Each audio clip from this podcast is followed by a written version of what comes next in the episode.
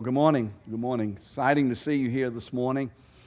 It's always exciting to come together as the body of Christ for sharing of the Word of God. So let me again say, and I don't say this just out of rote, I really mean it. Thank you for being here. I know that there are several here that uh, have not been coming regularly over a period of time, and the Lord has just begun to change your hearts, and you're here, and you've been coming. And, and we're thankful for that, so thankful for that. Thank you for those of you who have been attending the Word of God and the School of the Word or whatever for years and years. Uh, this is hopefully whether I'm teaching or Bill Treby's teaching or Evan Mayer's teaching or whoever's teaching. This is a meal, hopefully, that God, that God is preparing and hopefully that we are partaking of, that enriches us and builds us up. Amen? That's what we're expecting God to do in this class. This morning, we'll be speaking out of two portions of the Scripture, basically, so you might be at least turning to Genesis chapters one and two and chapters eight and nine. Now, we'll start with a different chapter, but those two chapters will be going back and forth, comparing some Scriptures. We'll start with chapter probably six this morning, but then we'll go through quickly some of that material concerning Noah and the ark and the flood. And we're not going to cover the details of the flood and the ark at this point. I'm going to come back and begin to share the typology of the Old Testament and the fulfillment in the New in Christ, and how the people and types or circumstances or things that are going on in the Old are typifying and anticipating and pointing to their fulfillment in Christ. And that's the way we need to see the Old Testament, as a type anticipating Him who is to come, who will be the fulfillment. And when we do it this way, which is the biblical way, we will begin to see the Bible as a cohesive book, not just, as I said last week, a series of books and a bunch of different writings from different people. But this whole book holds together with one theme. God, after Genesis three six, is persistently and passionately pursuing His purpose, which He will fulfill. But as He gets closer and closer to the fulfillment, He continues to give us hints and revelation and types and shadows and glimpses of how that fulfillment will occur, and in whom that fulfillment will occur, and the result of that fulfillment, until we get to Revelation twenty-one and twenty-two, which are the two chapters that describe the culmination of everything that we've been reading.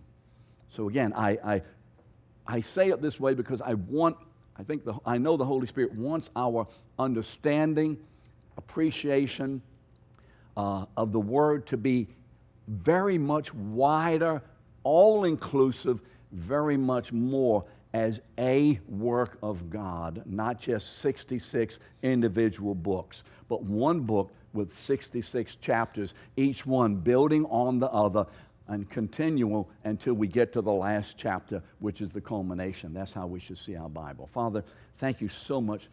Father, we love your Word, how great it is, and thank you for this Word. What a God, what a Word. Father, that we in this church, and, and the church throughout the world, but Father, we pray obviously specifically for this church where you put us, not rejecting the others, but at least emphasizing this one. Father, would you, by your Spirit, cause the hunger and the thirsting for your Word to increase among every one of us. Father, that we would be spending more and more time with you, receiving, understanding, fellowshipping. Father, that we are being built up, built up into a heavenly house upon the earth.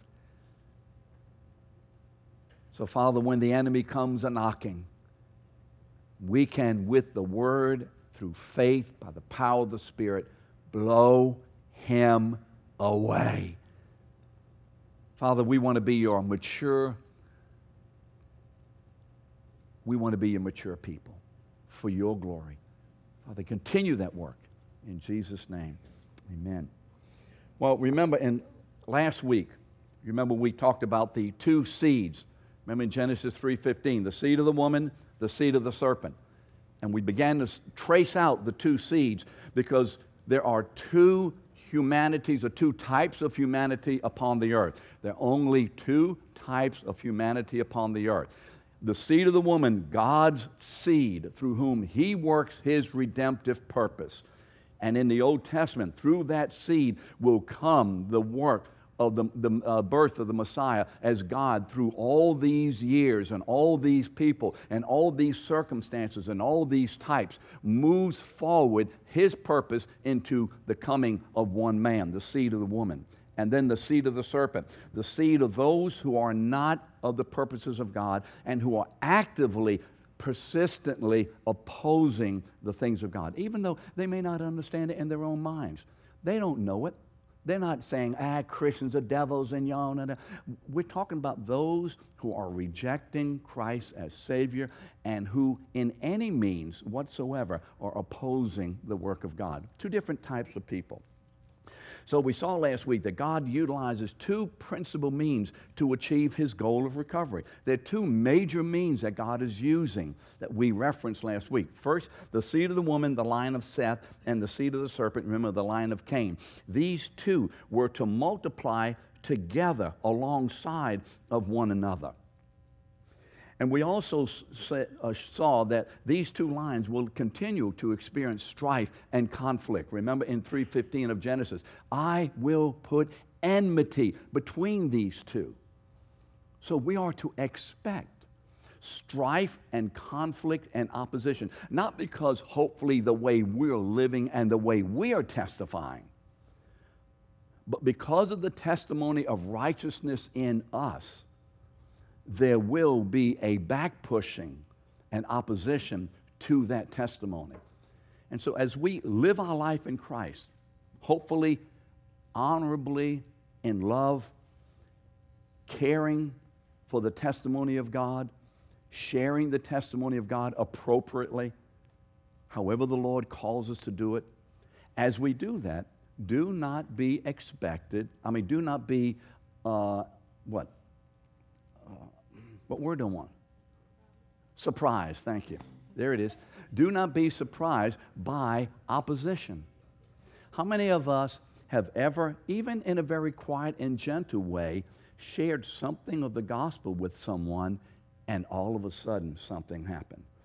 I remember I'm at the, uh, the bedside of a lady who is dying several years ago. I'm at her bedside praying for her.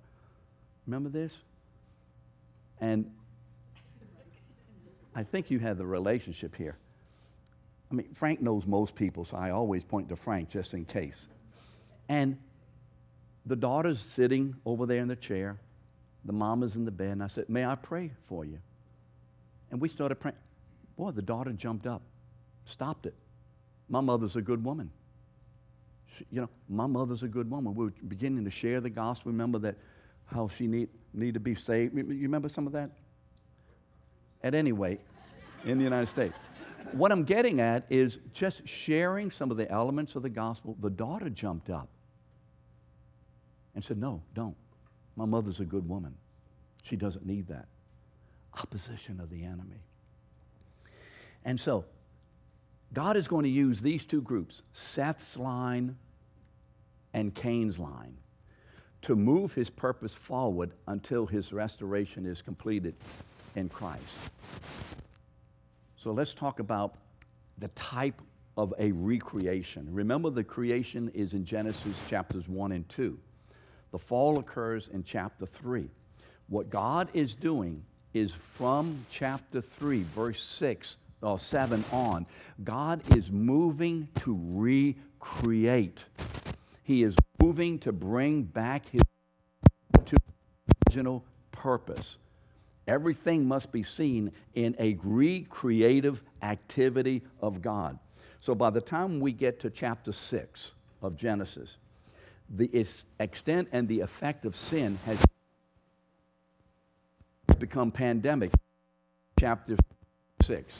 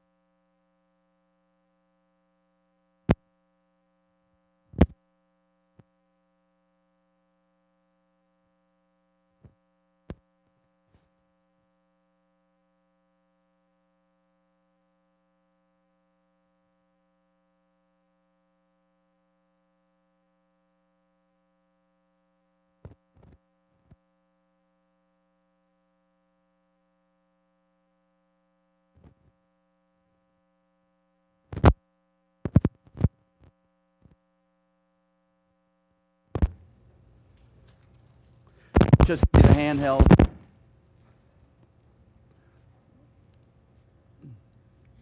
What about the handheld? Is that it? Hey, Dave. David LaHair, ladies and gentlemen. The one who was being used to move God's purpose forward this morning. Thank you, David. What? Oh, another helper. The rock man. All right, I didn't see him back there. All right, shall we begin again? How many How many will give, uh, give me five minutes more? Anybody give me five minutes more if you raise your hand? five, ten, fifteen, twenty, twenty. Two hours and thirty minutes more. Okay, thank you. In chapter six, by the time we get to chapter six, look at what's happening in mankind. Remember, after the fall, we begin to see two kinds of humanities. In chapter six, verse six, here's what's happening. And the Lord was sorry that he had made man on the earth, and he was grieved in his heart. Why? Well, look at what the verse says. And the Lord saw that the wickedness of man was great in the earth, and every intention and the thoughts of his heart was only evil continually.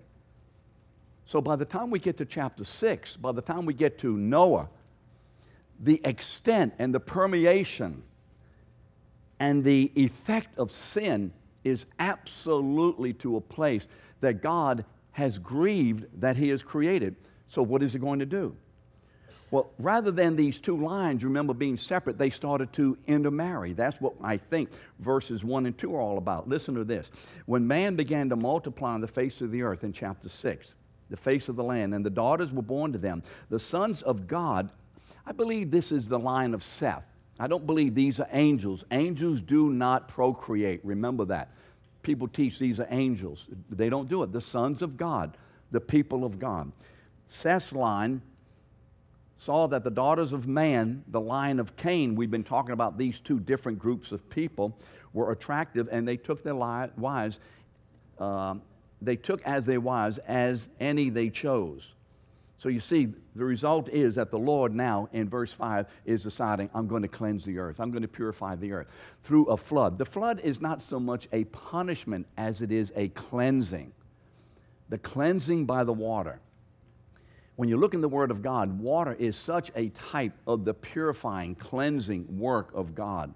Such a symbol, remember, of the Holy Spirit. We see that in John thirteen ten. Jesus washes the feet of the disciple. You see it in uh, Titus three five, the washing by regeneration through the Holy Spirit. And so God, through this flood, is deciding, I'm going to cleanse, I'm going to purify, purify the world of this sinful activity. And so he's going to raise up a man through whom to do this. He's going to move to recreate, to bring about a new thing upon the earth, not new that it's never happened before, but a recreation of that which has occurred through another group of people. So by sending the flood to cleanse the earth, God was using Noah as a second Adam.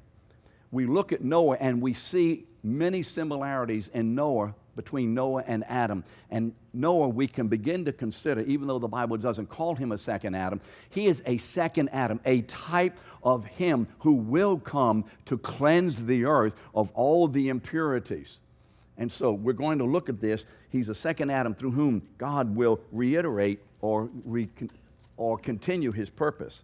So in the flood, what happens is God is recreating for the protection and promotion of his original intention.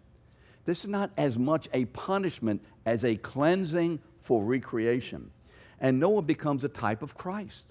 And we'll see that when we go back and look at Jesus and look at the elements in Noah and look at the elements in the ark and look at the construction of the ark and look at all of these elements that point to a particular person. So Noah is a type of Christ through whom uh, through whom he will bring all things in accordance to God's purpose. Christ will be the reason, the purpose.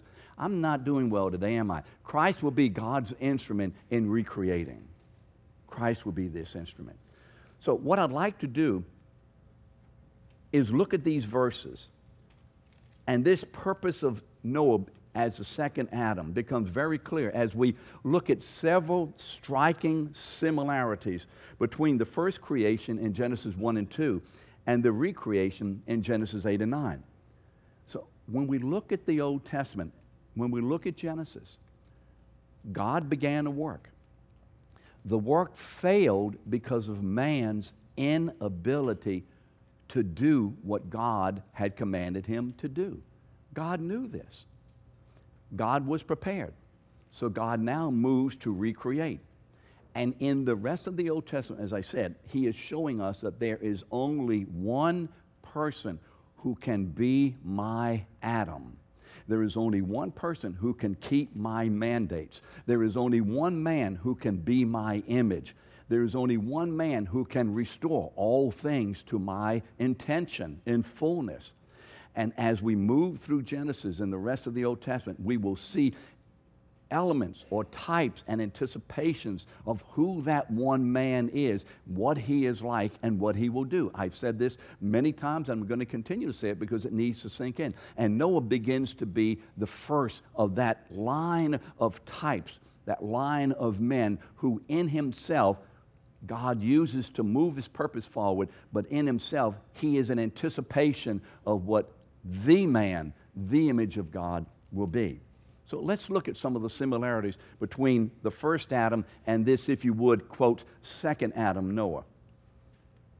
In chapter one, verses nine and ten, here's what the word says.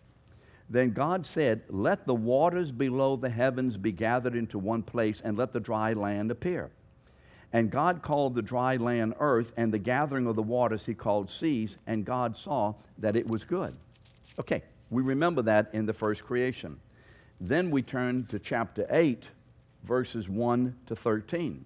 But God remembered Noah and all the beasts and the cattle that were with him in the ark, and God caused the wind to pass over the earth, and the water subsided. By the way, when you remember the breath of God in chapter one, the breath of God, the Spirit of God in chapter one, verse three.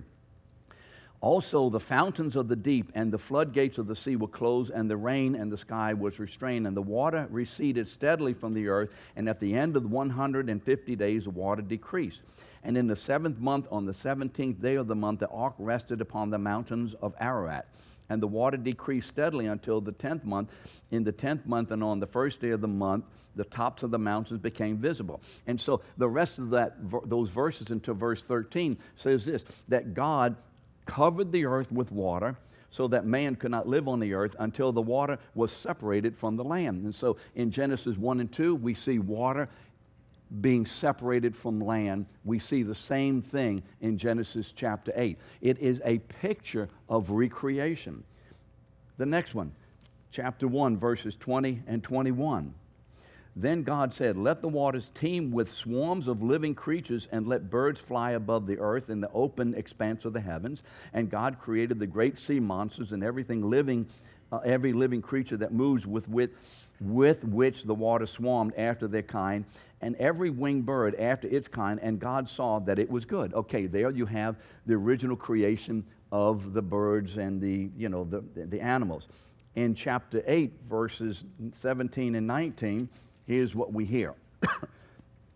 "Bring out with you every living thing of all flesh that is with you, birds and animals, and every creeping thing that creeps on the earth, and they will breed abundantly upon the earth and be fruitful and multiply." So Noah went out, and his sons and his wife, sons with him. So you see again the same kind of activity, this recreative activity, as God is using Noah as a type of the man who will, dec- will come as a second Adam. In verses fourteen and eighteen through eighteen of chapter one, here's what we read. Then God said, "Let there be lights in the expanse in the heavens to separate the day from the night, and let them be for signs of the seasons and for days. And let them be lights in the expanse of the heavens to give light on the earth." And so it was so. And you remember, God called the light day and the evening. So what do we find in Genesis eight twenty-two? Again, the similarity. "While the earth remains seed time and harvest, cold and wet, summer and winter, day and night shall not cease."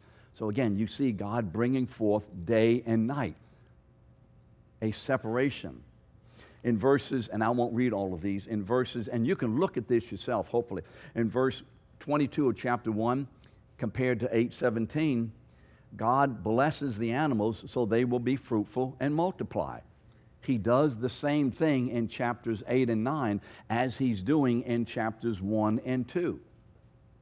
In chapter one, verse twenty-eight and nine, verse one and verse seven, God brought forth man and received to receive God's blessings to be fruitful and multiply. Be fruitful and multiply, Noah, be fruitful and multiply. So we begin to see what God is doing here. Noah is a type of the first Adam. He is the one through whom God will now continue his creative or recreative purpose. In one twenty-eight and nine two, God, man is given dominion over the animal kingdom. In both of these. In one twenty-nine and thirty and nine three, God provides man with food. You have food here. In one twenty-six, twenty-seven, and nine six, God restates his purpose for man to be his image. Listen to what verse six of chapter nine says. Now behold, I myself do establish my covenant with you and with your descendants after this. Well, did I read the right verse? Oh, I read the wrong verse. Sorry. And whoever sheds, ah, here it is, and whoever sheds man's blood, by man his blood shall be shed. For in the image of God he made man. So there is a repetition of God saying, I have made man in my image. There's this emphasis again of the image of God. So all of these uh, similarities between these two chapters indicate that what God is doing in chapter eight is recording a recreation, is beginning, if you would, anew.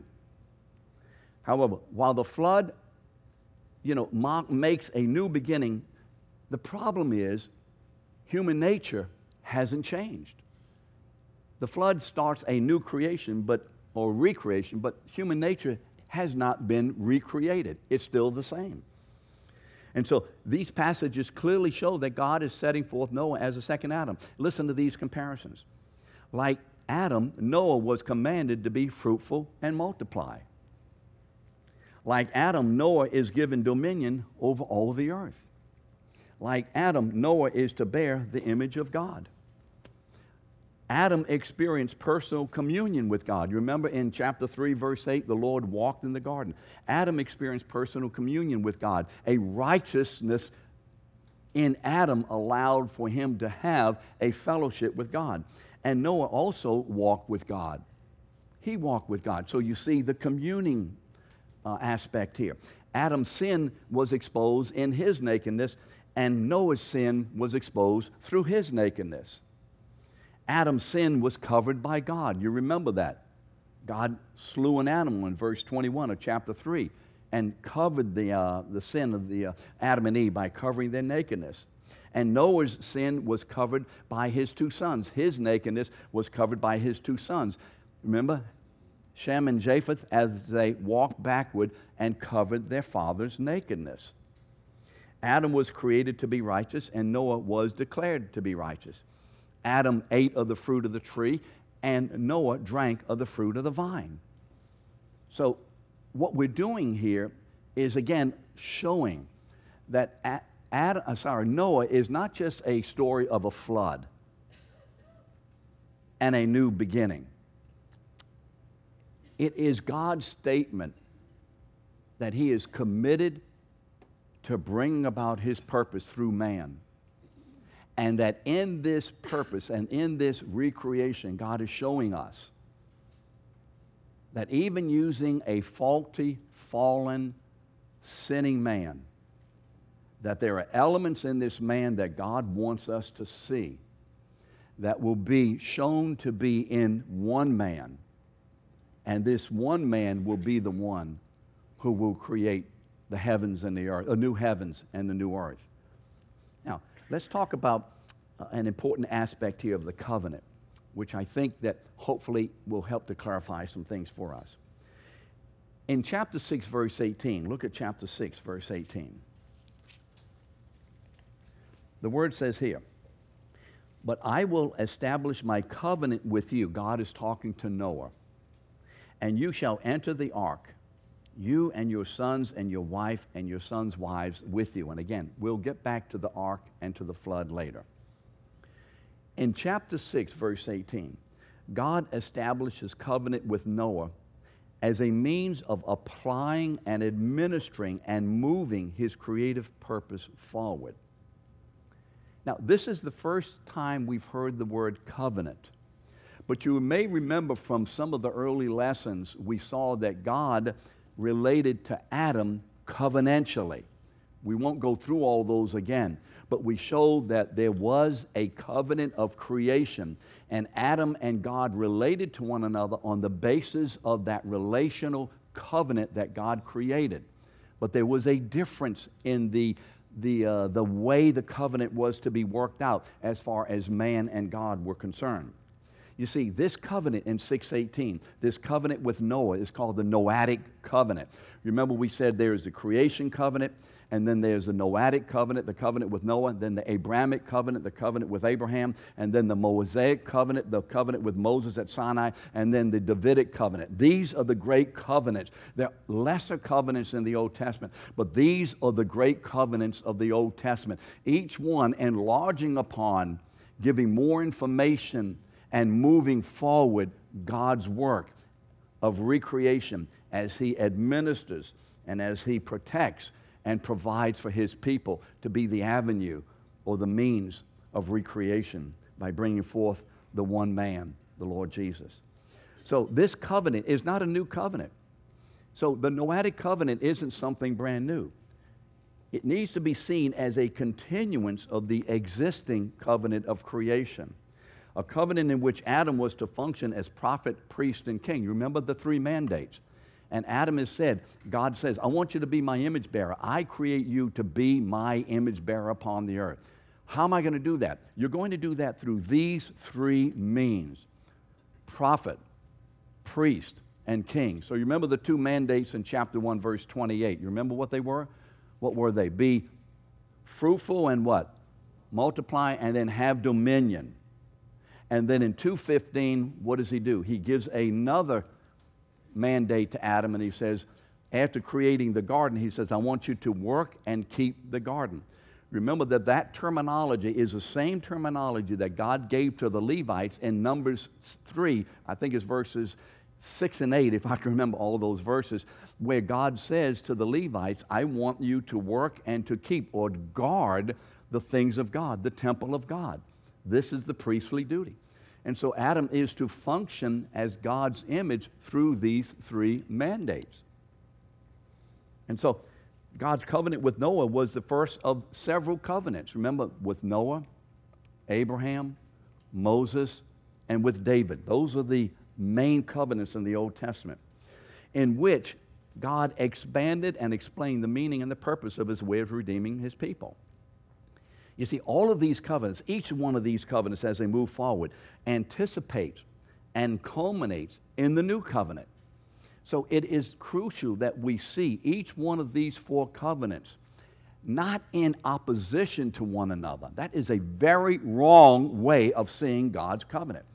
They are not in opposition. What they are doing is God is building and expanding upon and working in a way through these covenants to show that all of these covenants, God will gather up all four of these covenants, or five, the creation covenant, and set them and bring them about in fruition in the new covenant. Remember the new covenant, Jeremiah thirty-one or Ezekiel thirty-six. Remember, we remember the new covenant talked about in those two particular uh, references, especially in Jeremiah thirty-one. I will bring about a new covenant. I'm doing a new thing upon the earth. New like it's not done before, but new in its culmination, new in its absolute effect by the Holy Spirit's work and power. You see, these covenants anticipate and culminate in the new covenant in which God is going to cut. When it says God made a covenant with Abraham, it is the word to cut, to cut covenant. And you remember the slicing of the animals, and God going through the animals in chapter fifteen. There is a cutting here. Remember what happens at the cross. God cuts covenant with His Son. There's the cutting, the shedding of the blood.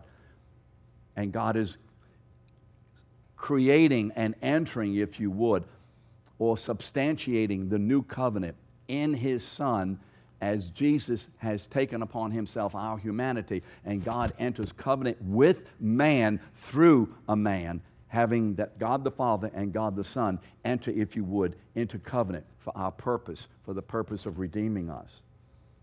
You see, But we need to distinguish between the covenant of works with Adam and the subsequent covenants of grace. There's a difference between these two. They all have the same goal. These covenants have the very same goal. But the covenant of creation, the covenant of works with Adam, was to be maintained by Adam's merit through Adam's obedience. You remember we talked about that? We said that God gave Adam the responsibility to be prophet, priest, and king, and his ability to carry out these mandates was based upon Adam's obedience.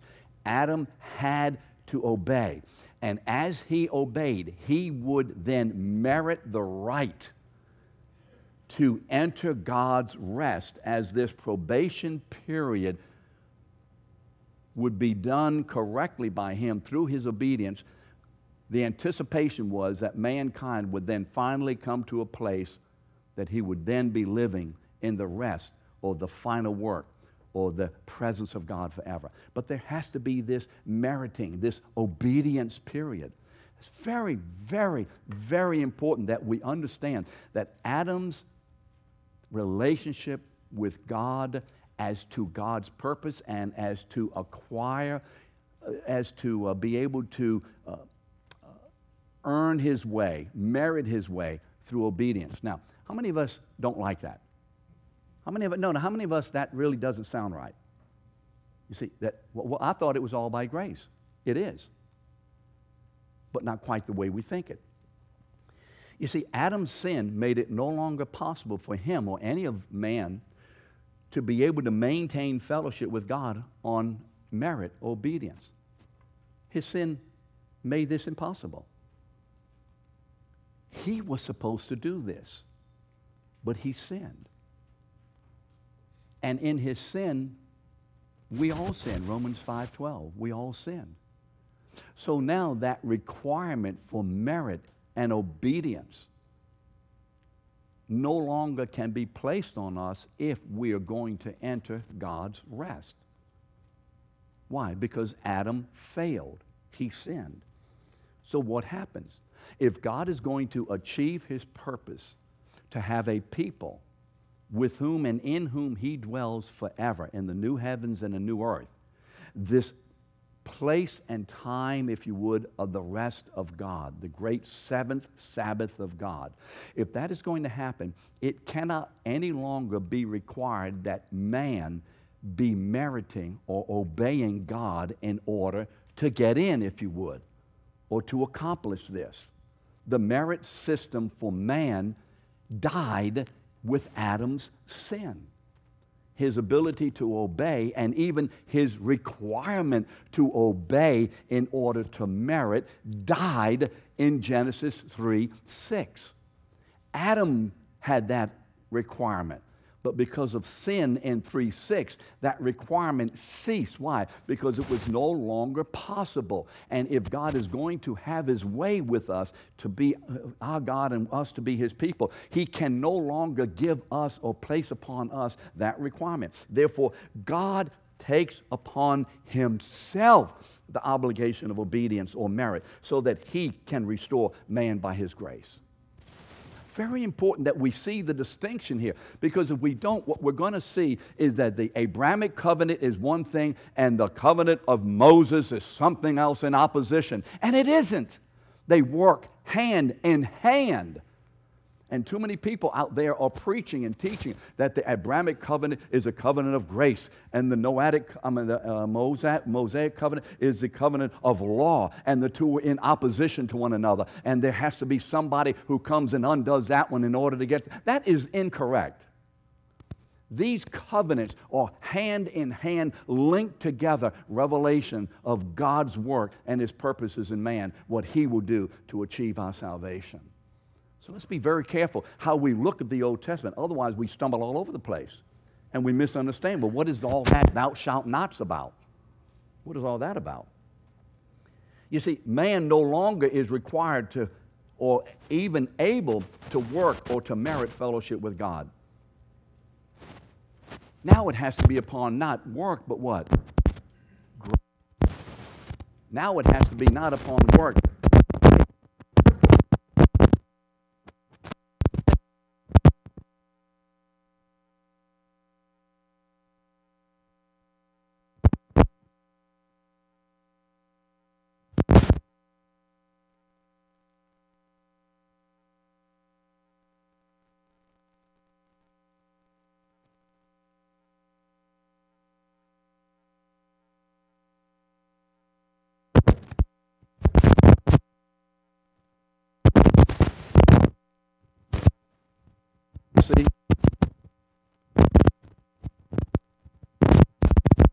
Is there a handheld I can use? One, two.